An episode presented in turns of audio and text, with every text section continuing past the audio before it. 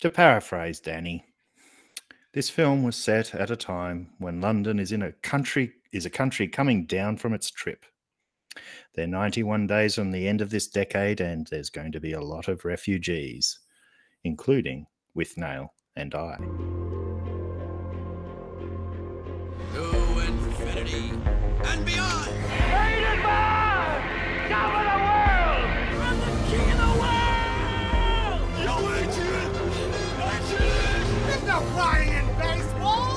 who's on first, what's on second, I don't know who's on third. Elementary, my dear Watson. What's in the box? Just what do you think you're doing, Dave? Frankly, my dear, I don't give a damn. But why male models? Why so serious? I am serious. And don't call me Shirley. Well, nobody's perfect. Go ahead. Make my day.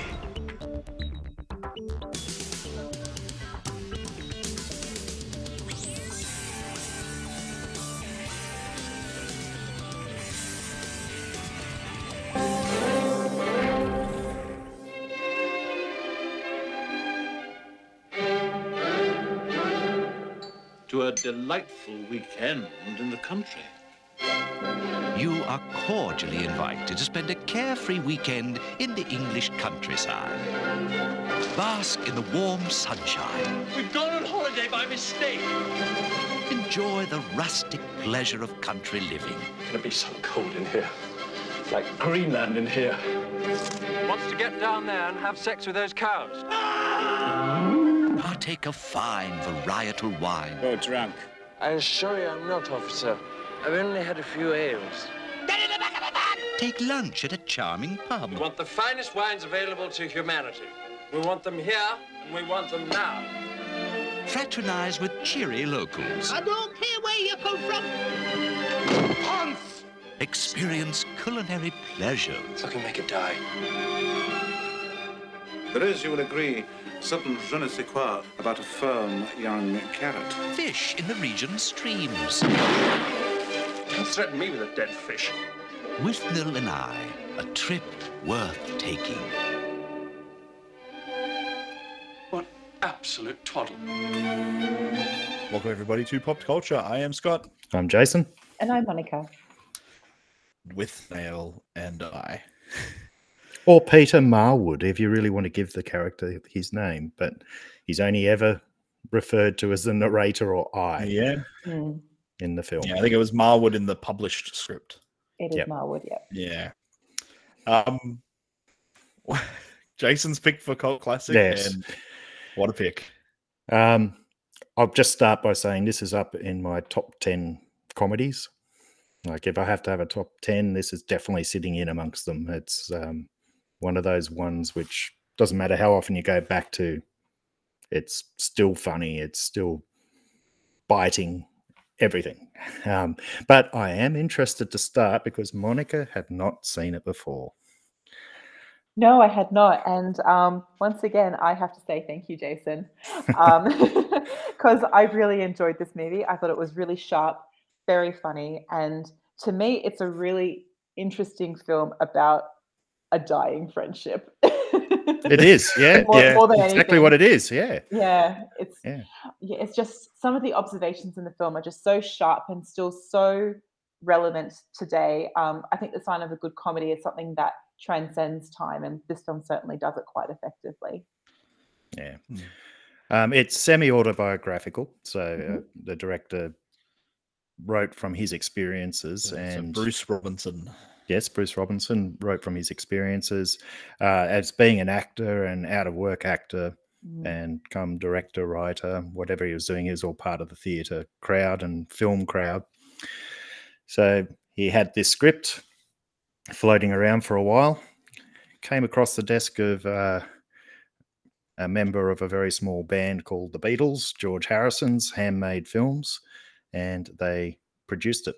So taking those risks that they do, which is a a, a great thing. It's like I have to say, George Harrison has allowed two of my favorite comedies of all time get produced. Life of Brian Life of Brian. Yeah.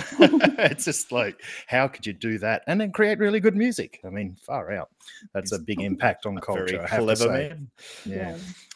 Um, but the the beauty of this film for me is just the performances are just so perfection. It's like I, I'm- I know I'm not using really good grammar there, but it's uh, it's so perfected, and the pathos of their performances lifts it way above what you'd normally get. Um, I know it's something where you do actually feel a bit of an emotion for some of the characters, uh, particularly I, because you can see Yeah. he's struggling to sort of deal with this toxic friendship that he's got. Uh, Mm. Doesn't see his way out. He's eventually getting his way out, but Mm. um, Withnail's sort of not letting him and mistreating him too. I have to say. So it's Yeah, Withnail's a horrible friend. yeah. he is. uh, but obviously, uh, Yeah. I is participating for some reason. Uh, it's sort of probably more out of just not knowing what to do with himself, which might be, yeah, the case of a lot of out of work actors. What do you do between the, the takes? Yeah, and I have to say, I was really surprised when I read this was Richard E. Grant's first ever um, film that he did, Mhm.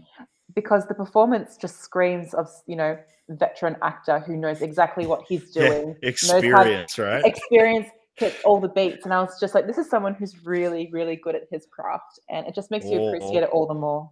Or he's not acting at all. Not.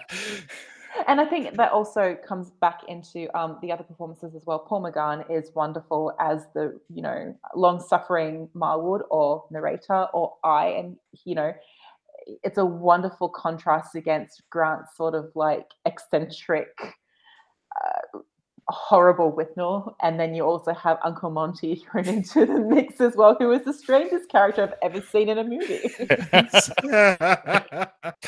uh, yeah. Uh, I mean, Paul McGann's I. I'm going to refer to him as I because that's really what the title of it has. Mm. He's he's sort of so beautifully anxious Yes. and lost, and almost like this weird innocent victim, but keeps going back for more. like I don't know why, um, and I don't think he does either because he sort of you got that narration coming from him through Mm. the whole film Yeah. uh, just right against Richard E. Grant, slamming down what I'd say is just it cemented his career instantly by having that performance. It, it is a tour de force of comedy in terms of a character who's this weird mix of narcissism and irresponsibility, and Yeah, and and damaged and yeah, and yeah, it's for a- sure. And, like, but all by his own hand. It's all Oh, absolutely. Like, Yeah. Mm. And at the very end as well, you have Withnail go and do this monologue from Hamlet, and it's just oh, so Yeah. good. Yeah. yeah, it's perfect, and it's. Yeah. it's that he's the one who's staying behind with the bottle of wine because he's Mm. he's you know digging his own grave. Yeah, and that's sort of the only way that he knows and he's not interested in changing that about himself. Despite complaining about it nonstop.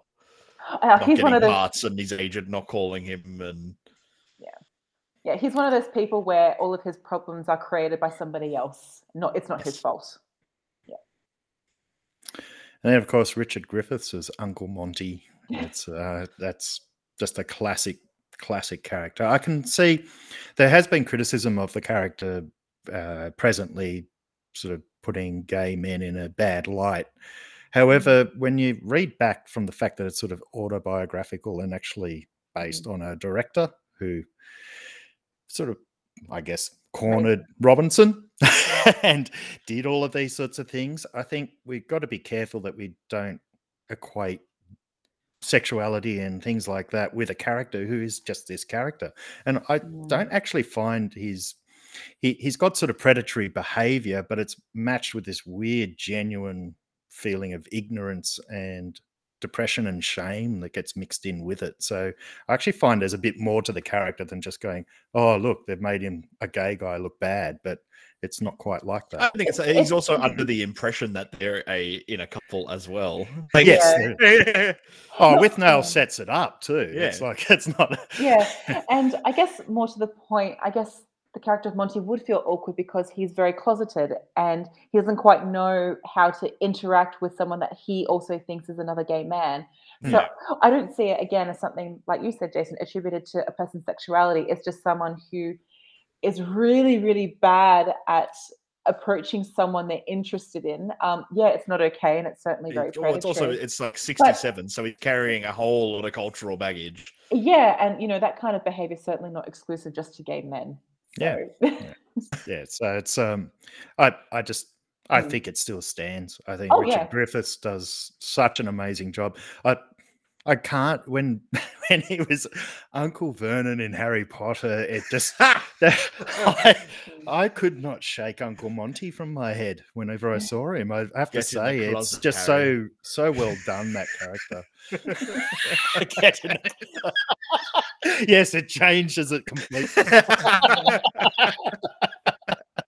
Suddenly, it's a euphemism. um, but yeah, it's it's such a funny character, and Mm. um, yeah, people like that exist. It's as simple as that. So Yeah. uh, I think independently, all three characters for anyone who would be interested in acting would be a, an excellent study um, for people to sort of learn their craft, I suppose, because you can see how each one is so different, but they also rely on, I guess, the time that they spend on screen with the other person. mm, absolutely. Yeah, Mm. the the synergy of it all is quite Yeah. amazing. Um, yeah, they have a wonderful chemistry. Yeah, they bounce off each other really well. And it's sort of a, a, a shame that like Paul McGann's so good, and he's sort of, Mm. I mean, he's definitely done, you know, a, a body of work, but it doesn't reflect his talent. Yeah, he tends to be one of those actors that flies under the radar for a lot of people, um, which Mm. I think is a shame because I do think he is extremely talented. Whereas Richard Grant, probably the opposite. Like, Mm. has you know, has has quite a impressive body of work. Yeah, and does get all those kudos. Not that he doesn't deserve it, which he certainly does. yeah, yeah, Um, oh, absolutely. I mean, yeah. he gets he's getting the Marvel movies and Star Wars movies and stuff now in his in his life. Yeah, that's true. Yeah, I, I would love to see Paul McGann in like the Star Wars universe. I think he'd do really well. Yeah, Mm. Yeah. Absolutely.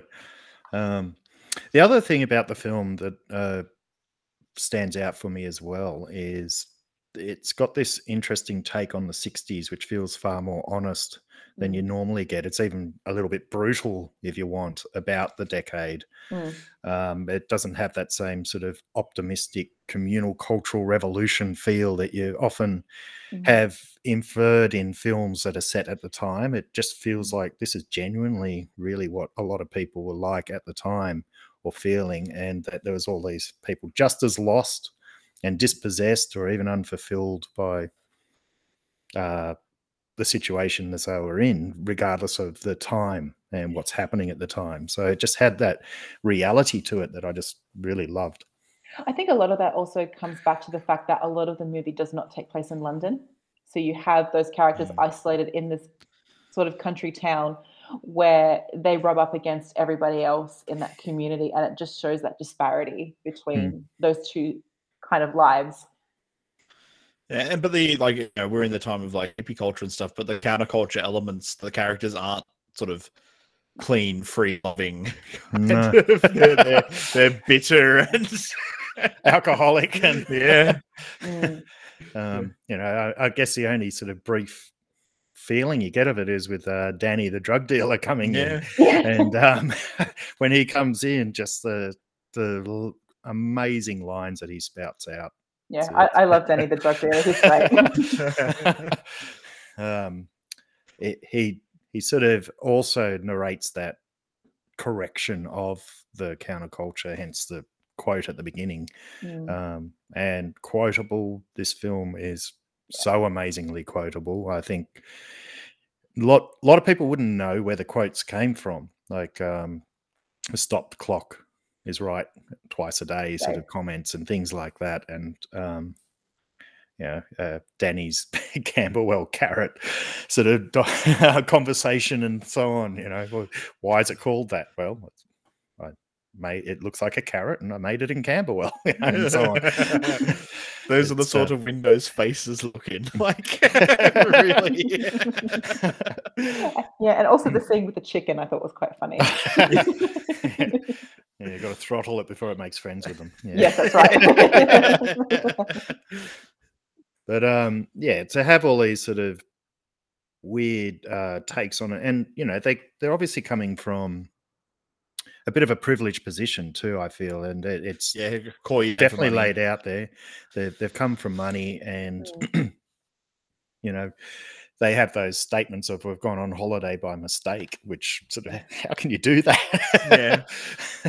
Yeah, I think a lot of British films tend to fall into the trap of um, the banal struggles of upper middle class white Englishmen. And to turn it into a comedy just makes so much more sense than to take it seriously and have it some sort of self reflective, whimsical, you know, boring wank of a film. yeah, yeah like yeah and i guess uh, another nod to their their uh, privilege is the idea of drinking lighter fluid because it's more upper class than drinking meth. They can't afford it. That's why i'm drinking it.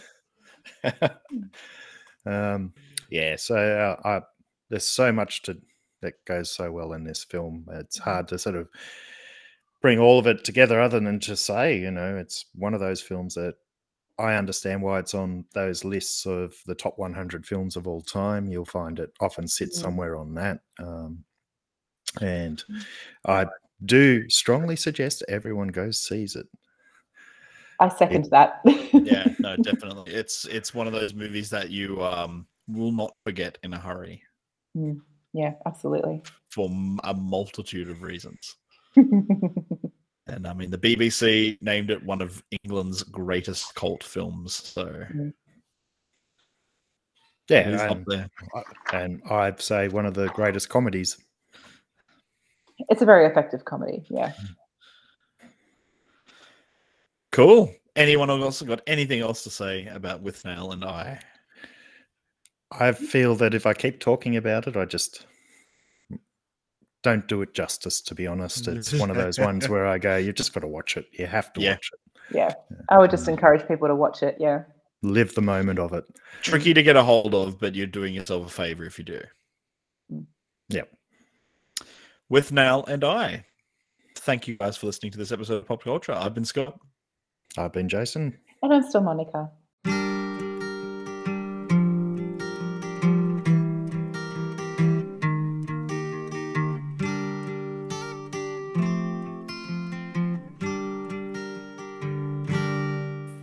Produced by and recorded by Jason Eddy, Monica Porto, and Scott Sauter.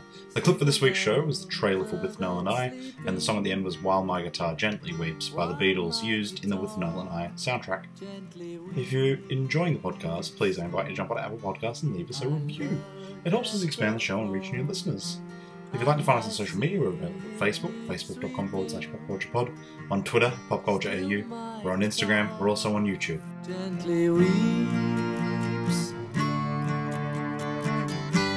I don't know why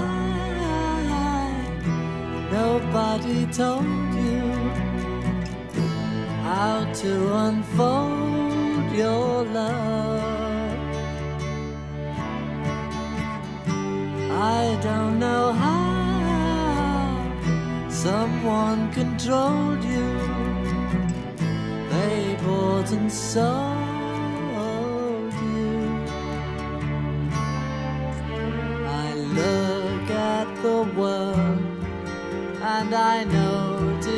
it's turning while my guitar gently weeps.